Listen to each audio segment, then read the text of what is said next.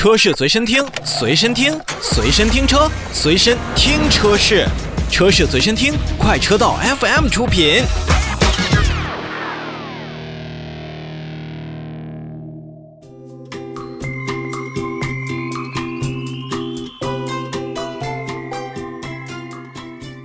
关注比较多关乎于安全的事儿，那咱们就先说说召回。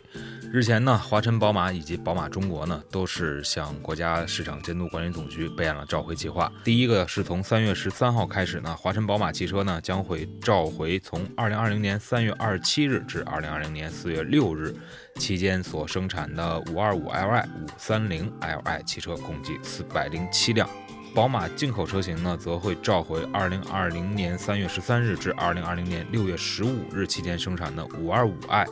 530i、740li 汽车，共计201台。以上共计608台。这608台的车辆呢，是由于后轮的半轴，由于在生产过程当中的热处理失误，造成了后轮半轴的表面硬度及热处理的晶向变化深度指标，并不符合生产的标准。那么因此呢，车辆在使用过程当中呢，可能会发生半轴断裂的情况，使得车辆后轮失去驱动力啊，增大了车辆发生事故的可能性，存在安全隐患。华晨宝马以及宝马中国都将去免费去更换，呃后轮的半轴，以消除此风险。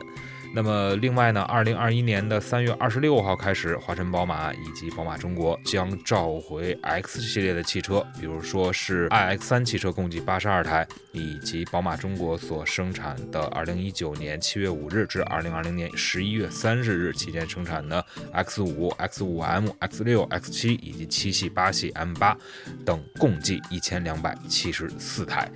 那么此批次的一千三百五十六台的车型当中呢，由于生产过程当中的失误呢，本次召回范围内车辆的集成控制系统，就是宝马所俗称的 iB 系统，它的制动助力液压单元内的马达电机在生产焊接工艺当中。焊接点并不准确，可能会导致转子在轴上空转，因此控制系统呢会监测到不合理的位置信号，从而报警，并且进入故障模式。此时呢，iB 系统统会丧失制动助力，仅保持基本的机械制动模式。车辆需要在紧急制动的时候呢，制动距离就会比正常状态下有所延长，同时车辆的 ABS 功能可能会失效，这也增加了车辆发生事故的风险，存在安全隐患。上述的一千三百五十六台车辆呢，宝马中国以及华晨宝马都将会为咱们的车主去更换制动助力的液压单元，以消除此部分的风险。Música